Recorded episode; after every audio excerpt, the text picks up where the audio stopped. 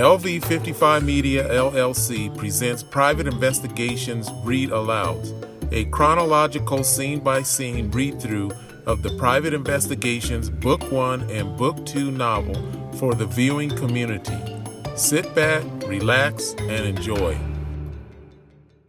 As Megan starts to walk away, she feels someone tap her opposite shoulder, startling her and causing her to quickly turn around to face Brandon. Hey, little lady, he says in a somewhat cocky but flirtatious manner, causing Megan to frown. Excuse me? That's not my name, she insists. Hey, how about letting me show you and your lady friends over there some of our newest nutrition booster products? Brandon questions. How many times ha- do I have to tell you we're not interested? Megan insists again. Ah, come on, he begs. Megan frowns before taking a deep breath. What is this like, the 17th time? she sarcastically asked. That statement and tone alerts Samantha and Jennifer to hone in on Megan and Brandon's conversation.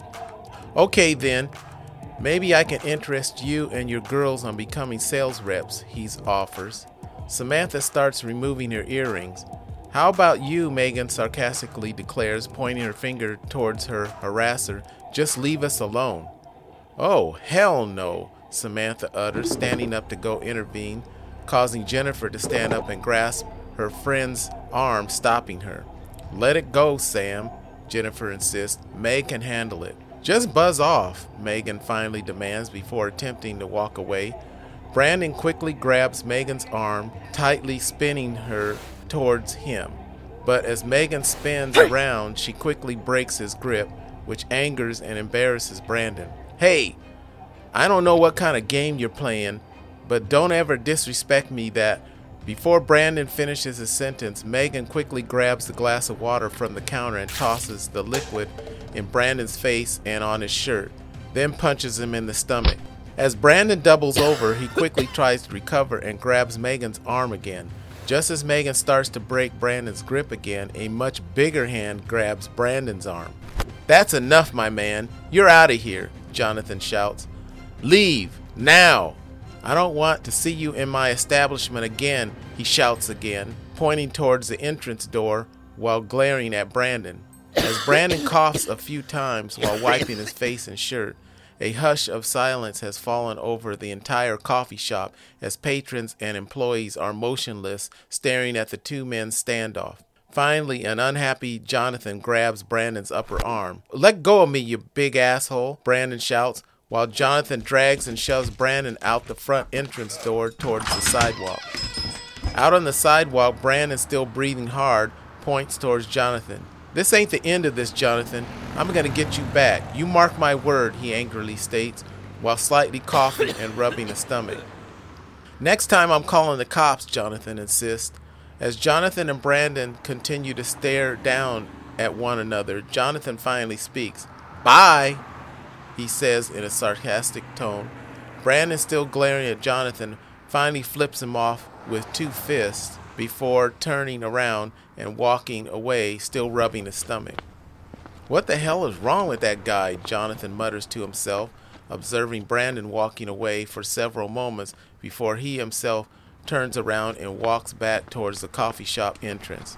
Just as Jonathan is entering the coffee shop, he slightly bumps into the inconspicuous, unidentified man exiting the coffee shop in somewhat of a hurry. Excuse me, Jonathan, the man says. Yeah, whatever, Jonathan replies, holding the door open for two more customers exiting the coffee shop.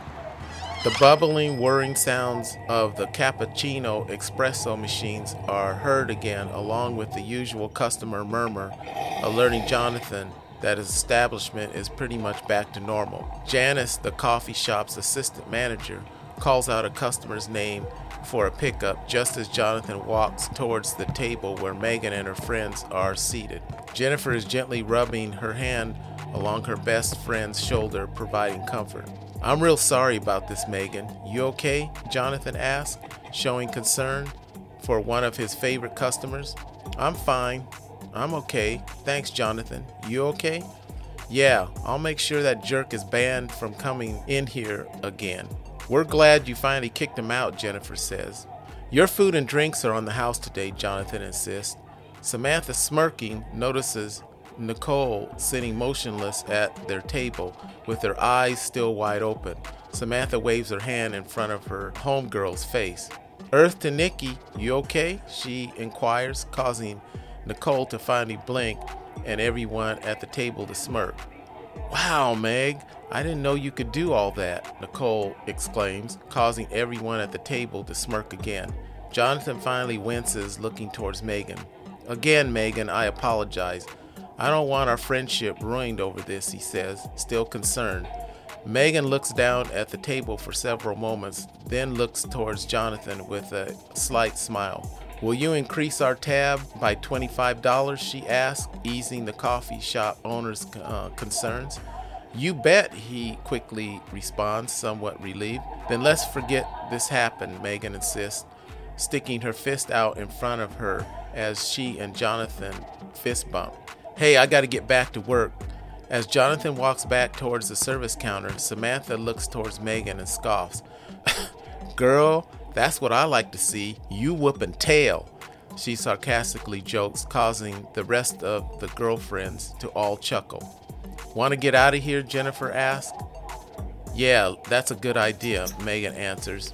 The foursome spend the next several moments gathering their school books, backpacks, and personal belongings before walking towards the exit door and leaving the coffee shop.